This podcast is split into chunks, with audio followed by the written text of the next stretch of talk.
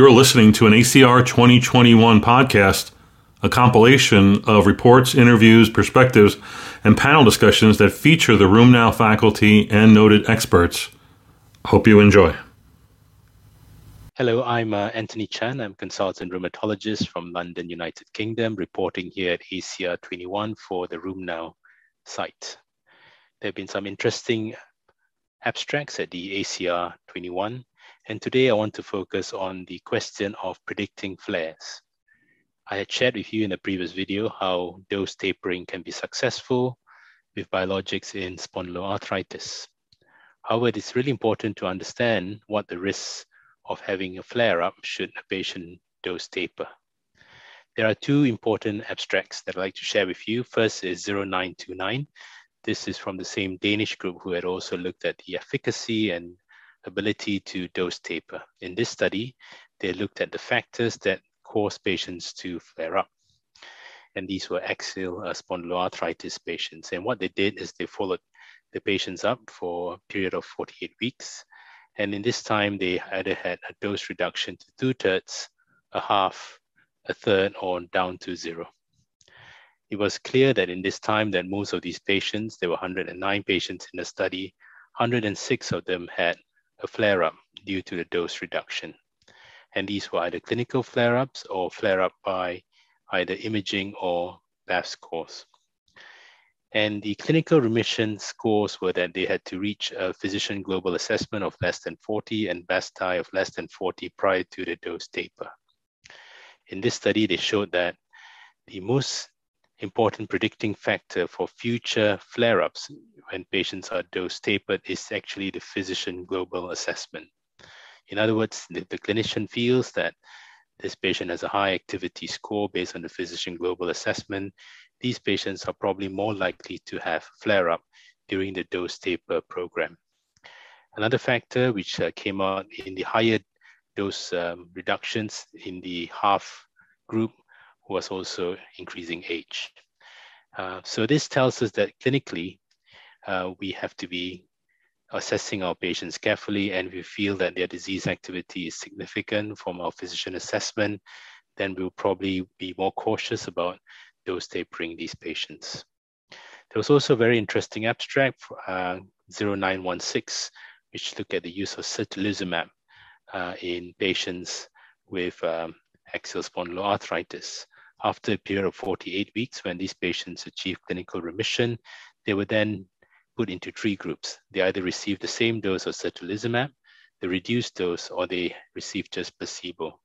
And they were followed up for another 48 weeks. And although a lot of these patients did not achieve uh, clinical flare-up, there was a trend towards an increase in their BAF scores um, the BASDAI, the ASDAS, the CRP, and also the fecal calprotectin when the patients were in the placebo group, as in they're not receiving any active treatment compared to those who then received the full dose of certolizumab or the reduced dose of certolizumab. Now, this is going to be interesting to, and certainly need a longer term follow up that patients who do not receive any treatment are probably tending to have increased activity, although they may not uh, report a full clinical flare up. So I think these two abstracts tell us that that we probably should be keeping our patients on some dose of uh, biologics, TNF alpha inhibitors, uh, dose reduction, uh, dose tapering, but not completely stopping these drugs, as we do know that the, the condition often does come back with a flare up or relapse upon stopping the drug completely. So I think these two studies should add to our understanding of how to do dose tapering, how to predict flares, and how to manage our patients in the long term. I'm Anthony Chan reporting from ACR 21 for RheumNow. Hi there, this is Eric Ruderman from Northwestern University in Chicago, and I've been perusing the psoriatic arthritis abstracts for RheumNow here at uh, ACR Convergence 2021. Um, I want to chat for a minute today about an abstract that was presented yesterday uh, and raises some interesting questions about the future of psoriatic arthritis therapy. And this was a an oral presentation on a phase two study with uh, uh, presented by Philip Mease. This is a, a combination TYK2 JAK1 inhibitor. Uh, and in this phase two study, they looked at uh, three different dosing arms of the brepocitinib, one of which was presumably too low to be effective versus placebo. And the major takeaway was that the drug was effective. Um, uh, the primary endpoint was an ACR 20, and it met that for both of the higher doses of brepocitinib. Um, I thought most interesting in the efficacy data was a pretty remarkable uh, level of minimal disease activity with therapy, uh, reaching about 35% in the two higher doses and virtually nobody in the placebo. So that was quite an effect size. Um, I, I, think that beyond, though, the um, study itself, it raises some questions about um, what we should be using and what we will be using to treat psoriatic arthritis. So the, the goal here was to combine, to have an agent that would combine um, blockage of TYK2, which is really important in IL 23 signaling, which we know to be really important in skin disease, in psoriatic disease, uh, with inhibition of JAK1, which we know is really helpful for uh, improving uh, joint disease in patients with psoriatic arthritis and rheumatoid arthritis and other types of inflammatory arthritis. And uh, the thinking is that you kind of hit both of those. I guess my question is one of the challenges we've had from the beginning with uh, kinase inhibitors broadly and JAK inhibitors specifically is the, the, precision of the drugs and the specificity of what they're inhibiting uh, and what kind of off target effects we're going to see, particularly in terms of safety. Um, obviously, this is a big issue right now uh, with the whole question of the oral surveillance study with tofacitinib and the risk of um, cardiovascular events and, and deep vein thromboses. Um, and so I, I, think it'll be interesting to see as, as um, companies start looking at these combined agents that really expand the target, uh, whether any improvement in efficacy is going to be outweighed uh, by impacts on safety. Uh, this is a phase two tr- trial. It's a little early to, to know the answers to those kinds of questions, and the safety data look pretty similar to the kinds of things that we've seen with JAK inhibitors before. Again, recognizing that there were a small number of patients in the trial, so uh, unusual effects are not going to be seen. Uh, but I, I, do look forward to learning more about this and, and obviously the uh, deucravacitinib, the other TYK2 agent that's in development, to really see where these may fit into our algorithm for treating psoriatic arthritis. Uh, for more information on Convergence 2021, uh, keep your eye on RheumNow for the next few days. And thanks again for joining me. Hello, I'm Anthony Chan, consultant rheumatologist from London, United Kingdom, reporting here at ACR 21 for the RheumNow site. One of the interesting questions that we often asked in the context of spondyloarthritis is the radiographic progression. We divide um, the patients into either the non-radiographic ex- axial spondyloarthritis group and the radiographic axial spondyloarthritis group, also known as ankylosing spondylitis. And one often asked what is the rate of progression from the non-radiographic arm to the radiographic arm. There's an interesting abstract, uh, number 0907, presented here at ACR 21, where they looked at the radiographic progression in the non-radiographic group over a six-year period.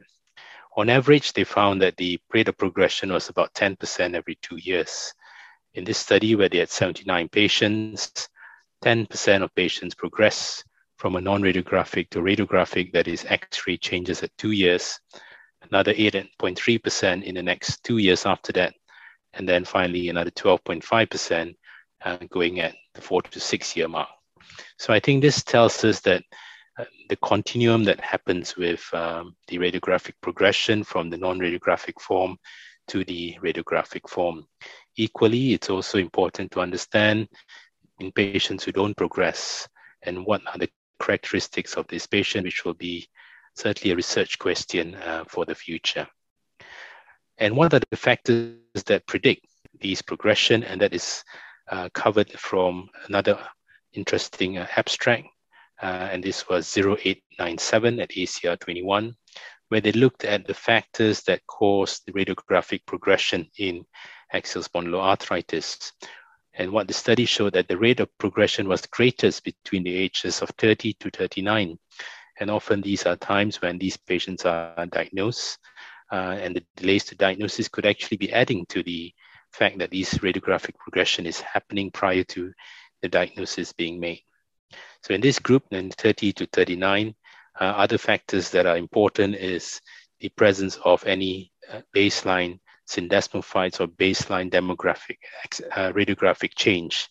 Baseline radiographic change predicts a quicker and accelerated phase of radiographic progression in the earlier phases or earlier ages compared to the 30 to 39 group. So if you had X-ray changes in these patients, they would kind of shift uh, earlier in terms of their radiographic progression compared to the standard, which is the 30 to 39 group. I think both these abstracts tell us that we are looking at a heterogeneous group of patients here, and some are uh, quicker progressors and some are slower, and some perhaps are non-progressors. So this would be an important research question for us to identify these patients, and then we'll be able to select the uh, appropriate treatment to help reduce the rate of progression in axial spondyloarthritis. I'm Anthony Chan reporting for RheumNow here at ACR 21. Hi, this is Dr. Eric Dein from Institute of Rheumatic and Autoimmune Disease in Summit, New Jersey. Coming at you at uh, day two of ACR Convergence. It's been an excellent conference so far. Uh, lots of information on uh, rheumnow.com uh, and all over you know, the RheumNow Twitter feed. I wanted to talk about um, an abstract 0588, which looked at the effectiveness of TNF inhibition versus non TNF inhibition uh, biologics on disease acti- activity in obese patients with rheumatoid arthritis. This is research that has come out of the RISE registry. So, what they looked at is of the over 16,000 patients from the RISE registry, 42% of them are obese patients. And they were comparing the CDAI scores between patients uh, on TNF inhibitors versus non TNF TNF biologics uh, between the two groups uh, and whether or not they're obese or non obese. Uh, so, in general, they found no significant differences in disease activity between the TNF and the non TNF groups at 12 months, uh, as well as when they broke down you know, globally between the obese and the non obese groups. But when they broke it down a little bit more specifically, uh, so the analyses by specific non TNF medications showed a, couple of interesting trends. So there's a higher disease activity associated with TNF use compared with abatacept in only the obese patients. Uh, so the average treatment effect here was 3.3. This was not seen in the non-obese patients. So only the obese patients were, were showing a trend for TNF inhibition being worse than abatacept. In contrast, they found something a little bit different when they compared TNF inhibition to, to tocilizumab. In the non-obese patients, that at that time, the TNF inhibition had higher disease activity compared to the tocilizumab. When they looked at patients who were obese, this difference was not present. They also compared TNF inhibition to rituximab and to tofacitinib. In both of those analyses, for obese, non-obese, or combined, there was not any difference there. So I, I think this is very interesting. I think it's definitely a starting point for some more information that there's clearly some signal for differential effects for obese and non-obese individuals with rheumatic disease. So these are large registry populations and definitely subject to you know the biases within them. Um, but it is worth noting that you know there there are differences between the way these patients you know may be treated or you know different effects uh, related to their obesity. Some of these medications are subcutaneous versus intravenous. Uh, in terms of the administration, it would be really interesting to break down for tocilizumab and abatacept how they were being administered between to see if there's a difference there. Um, some of them being weight-based dosed, or you know, for medications like TNF in- inhibition, we don't change the dose for uh, our obese patients. Um, you know, we also know that just obesity in general, you know, fat cells um, have an inflammatory effect. Uh, and so seeing if there's a medication that works better or worse will be important. So I, I think you know it's it's um, definitely showing a couple signals here of difference between TNF inhibition to abatacept in obesity and TNF inhibition uh, to tocilizumab in non-obese patients. And I think there's going to have to be some more information, and I'm looking forward to seeing some of the more specific breakdowns by drug administration to understand this a little bit more. Um, so I think this is a great, great study that you should definitely check out, and um, lots more coverage on rheumnow.com. You can follow me on my Twitter uh, at EricDeinMD, and we'll be checking in throughout the rest of Convergence with lots more information. Uh, hello, my name is uh, Yus Yusuf. Uh, I'm from Leeds, United Kingdom.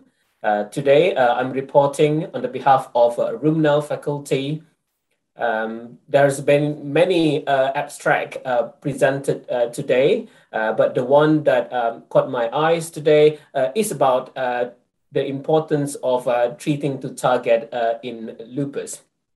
as we know, over the last five years, there have been many um, emerging uh, therapies and many also have been licensed recently. So therefore, we need to um, improve uh, how we treating uh, the patient. So uh, in this study, uh, abstract um, 0865, uh, this is a multi-center uh, study looking at uh, mortality uh, of uh, patients uh, with SLE. It's a very large study involving 2,040 patients. So um, the follow-up is um, seven years. However, the median follow-up in this patient is about nearly three years.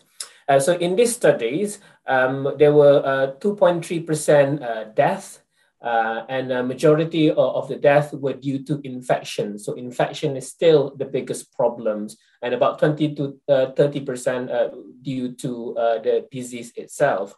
So um, they were comparing um, which targets uh, would be uh, best in order to reduce mortality. So they were comparing whether patient can achieve LL-DAS 50, meaning um, they were achieving LL-DAS state 50% of the time, or, or the DORIS remission, or, or uh, the best uh, in the target, which is uh, clinical uh, remissions on therapy and also of prednisolone.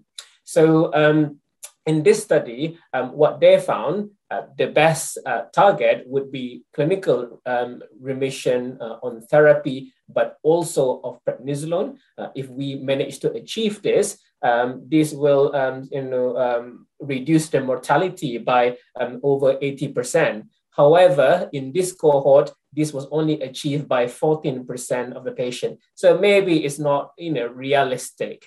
so com- comparing um, LL-DAS 50 and also um, Doris remission. Uh, so just trying to recap uh, in terms of the difference between two is that um, the uh, dose of prednisolone in LL, LL-DAS uh, was set, uh, equal or less than 7.5 milligram, whereas the Doris remission is equal uh, or less than 5 milligram. Um, so what they found, there's not um, much significant difference in terms of reduction mortality, um, so the mortality reduced by 56% um, in um, uh, using LLDAS 50 uh, compared to Doris remission is around 60%. So there's not quite difference, but uh, LLDAS 50 was more achievable. Uh, it was achieved in about 50% of the patient, whereas if you use the Doris remission criteria slightly stricter, uh, it's only uh, about um, 30% people achieved it.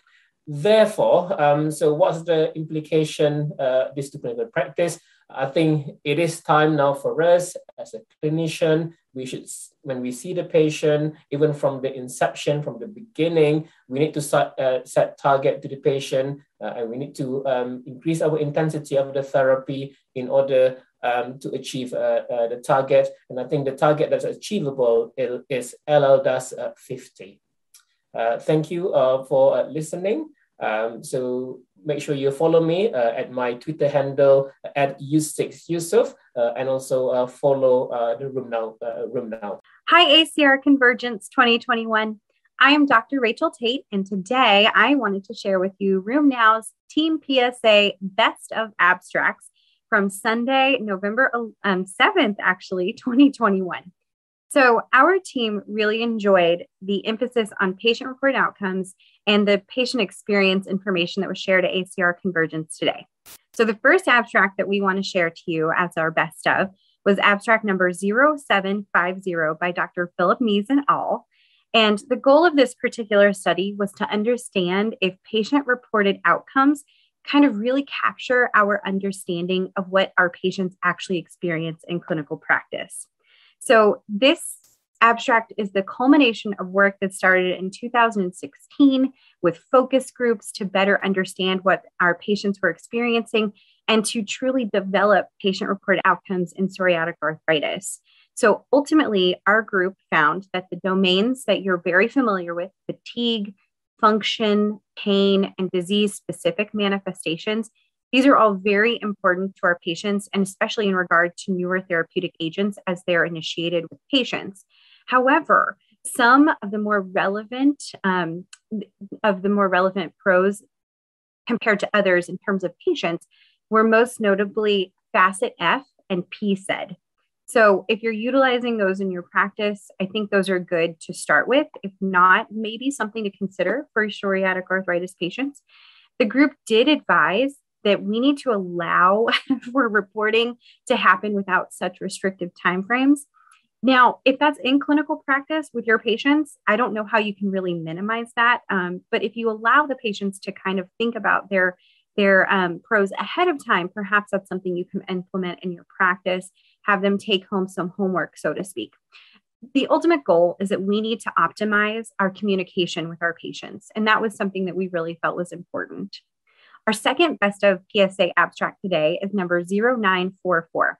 So, this study by Dr. Manasson et al. looked at stool and skin swabs from subjects with psoriatic disease and their unaffected monozygotic twin siblings. So, they were a total of 18, which is nine pairs in total. So, this is really interesting. They found that the relative abundance of, I hope I can get this right, Ruminococcus bromii was significantly decreased in the psoriatic twin compared to their unaffected siblings. So, in prior results, we have seen that ruminococcus has been virtually absent in the gut of psoriatic patients. So, maybe this plays a role in their disease. We clearly need further studies to understand the importance of this. But interestingly, the team also found that in the healthy appearing skin samples that were taken from psoriatic arthritis patients, particularly in the scalp, it showed microbial disturbances and decreased diversity compared to the unaffected twins. So, something interesting, hopefully, that piqued your interest in psoriatic arthritis today. From Team PSA, these were our best of psoriatic arthritis abstracts at ACR Convergence 2021 for Sunday, November 7th, 2021. And of course, as always, check out more ACR 21 coverage at rheumnow.com. Hello, I'm Anthony Chan. I'm a consultant rheumatologist in the United Kingdom, reporting here at ACR 21 for the RheumNow site.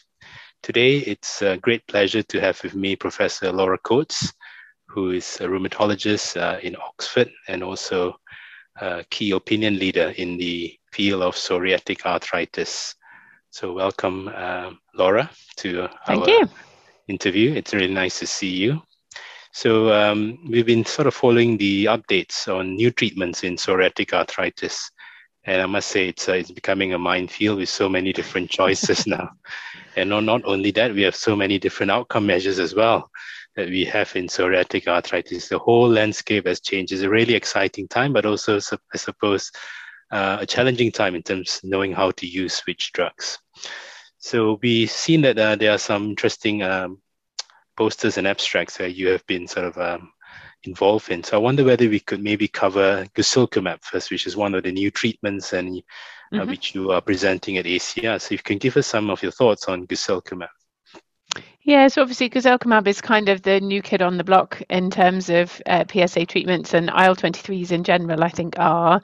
Um, they've come to us kind of via dermatology, so they're already commonly used in dermatology and have really amazing responses in terms of skin disease. So have have clearly um, raised the bar of what we expect in terms of response for skin disease.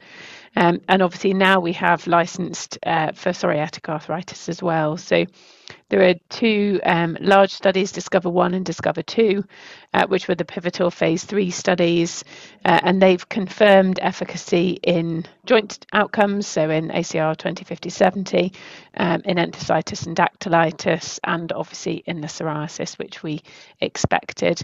Um, there's still an ongoing question um, about their efficacy in axial disease, because obviously we've seen negative trials in AS with IL 23, but improvements in BASDAI in the patients from the PSA trials who had axial involvement. So there is a plan for a study to look at that uh, specifically in axial PSA. I think um, that's, um, yeah. which really will definitely be interesting. Yeah, yeah, yeah. really interesting. Um, it it's it seems surprising to me that they could be that different. That the drug would fail in one and work in the other. Um, but if that is the case, it would be absolutely fascinating. Um, kind of thinking about the difference in pathology between axial PSA and axial SPA in general.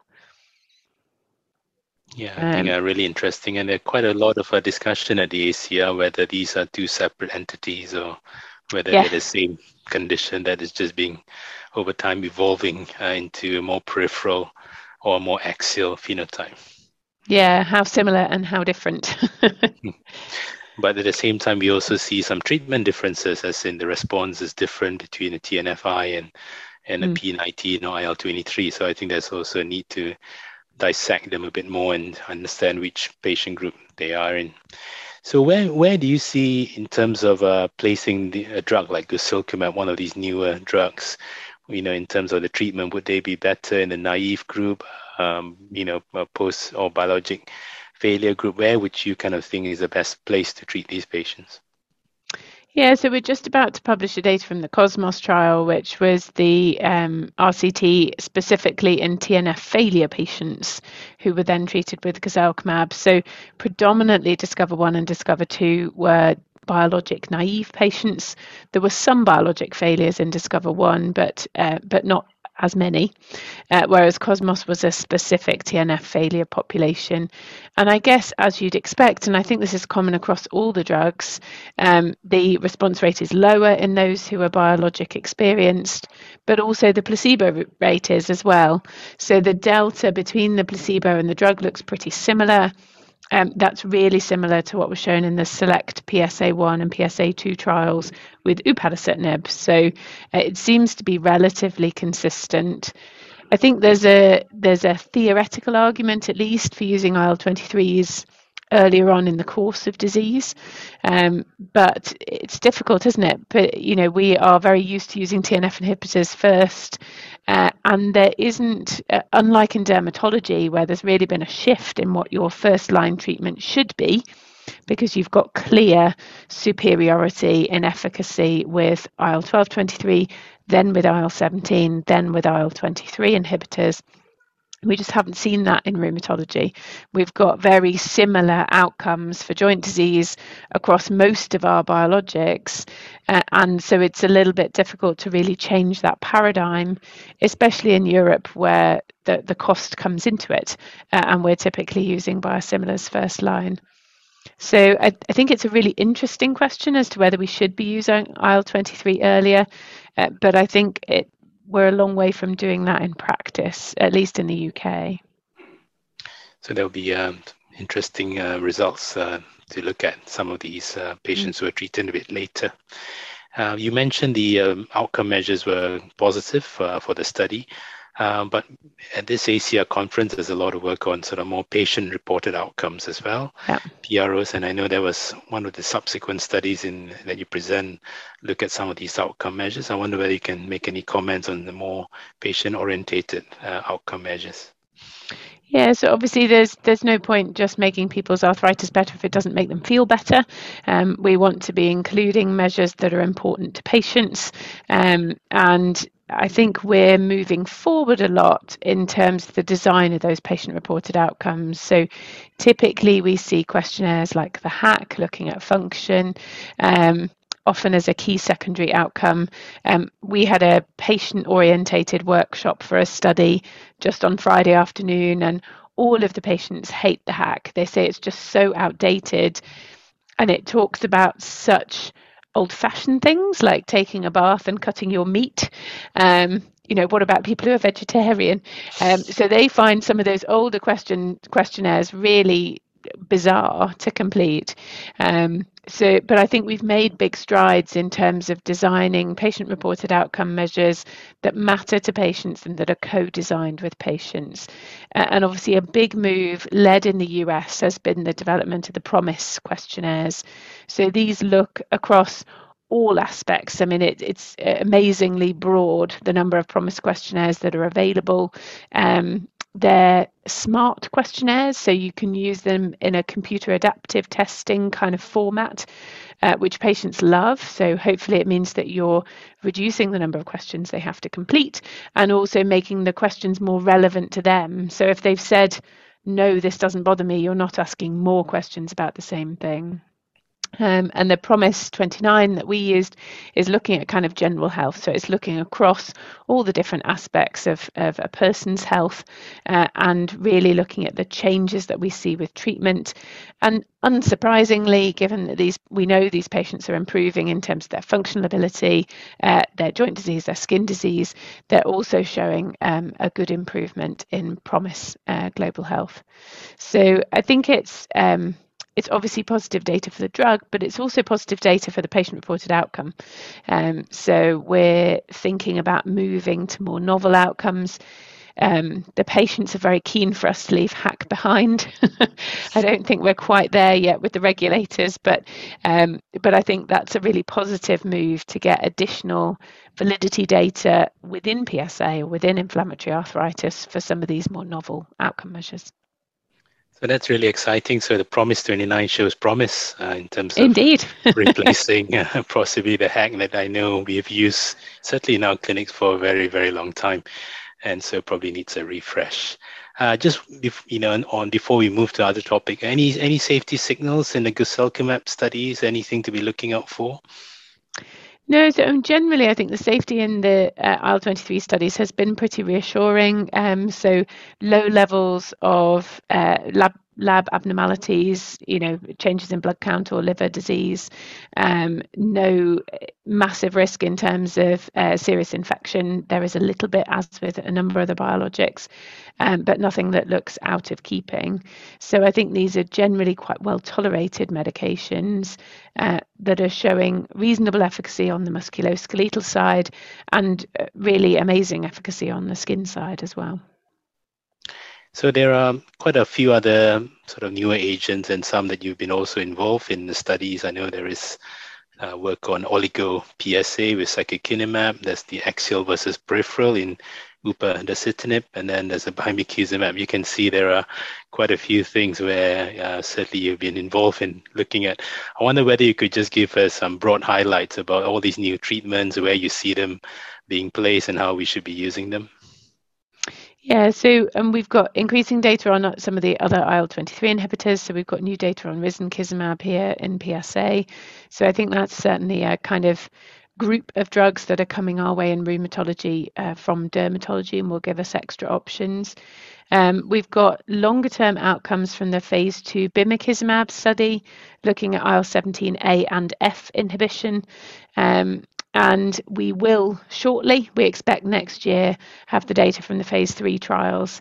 And certainly in the phase three psoriasis study, we've seen very good efficacy in skin psoriasis with bimekizumab uh, that seems to be um, higher than the IL 17A inhibition on its own.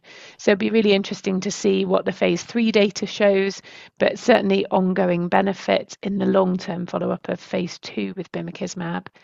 Um, upadacitinib, obviously, we've got um, data looking at axial and peripheral disease. Uh, it's really exciting to have another drug that works for axial disease. We've got this controversy in IL 23. We've had negative studies in AS with um, ustekinumab, and we've had negative studies with apremilast. So, for our patients with PSA and axial disease, we've got a lot smaller range of options than we do for the peripheral joints. So, having efficacy both with upadacitinib and with tofacitinib in AS gives us some confidence about using those in axial patients obviously balanced with the potential concerns raised by the oral surveillance study, uh, again, which is reported here at ACR. So, um, all, all, the physicians will be aware of the warnings that have come out to us uh, around JAK inhibition. We don't know how much this is a class effect, uh, but obviously, particularly in our PSA patients, they often do have other risk factors. Uh, they are at significant risk of diabetes, cardiovascular disease, hypertension, hyper, hyperlipidemia. Uh, so I think there's going to be some caution uh, reasonably about using the JAK inhibitors in the PSA patients. Um, we'll have to wait and see um, how that pans out, I think, in practice. So uh, you've been very involved with the uh, the GRAPPA guidelines, and it's been a very useful chart to have in clinic where you have the six domains, and then you kind of work your way down with all these agents. I think more than ever we need this in psoriatic arthritis. I was also interested to read about your work in oligo uh, PSA. I think there was a study using secukinumab. I uh, wonder whether you can make a short comment on that. Yeah, so I think the oligoarthritis patients are the, the lost tribe within psoriatic arthritis. They often don't get included uh, in the large clinical trials, or at least not in large numbers. Um, and we essentially treat them with the same medications, but there's a lot we don't know about oligoarthritis. I think it's a really big unmet need for our patients. So it's great to have some data and some specific studies looking at oligoarthritis. So um, in secukinumab because they have so many large trials of secukinumab in PSA, they are able to pull out a subgroup of patients who had at least three tender and three swollen joints to get into the study, but had less than five. Um, so they they represent an oligo population. Um, I think there are uh, other studies planned specifically looking at the oligoarthritis phenotype. And I think there's so much more we need to understand about these patients because I certainly find them difficult in clinic. I can't advise you whether it's likely to progress um, if we've, we we don't have strong uh, prognostic factors that we can use. Um, some of my patients with milder oligoarthritis say, well, actually, I, I don't really need to take treatment. I don't want to have regular blood monitoring and go on to disease modifying therapy unless it's going to stop things getting worse and I don't know the answer to that. Um, so I think there's a lot we could do around natural history and um, observational studies that would be helpful in oligoarthritis as well. So a lot more work uh, to be done, and it's great to um, see researchers like you kind of increasing our knowledge and understanding of not just the treatments, but also the understanding of the condition itself. So uh, thank you very much, Laura. Thank you for your time uh, and for sharing with us your key insights and that's been really helpful. Uh, so, um, so we're going to sign off here now. Uh, I'm Anthony Chan reporting at ACR 21, and a pleasure to have Professor Laura Coates with me uh, talking about new treatments in PSA. Thank you. Thanks.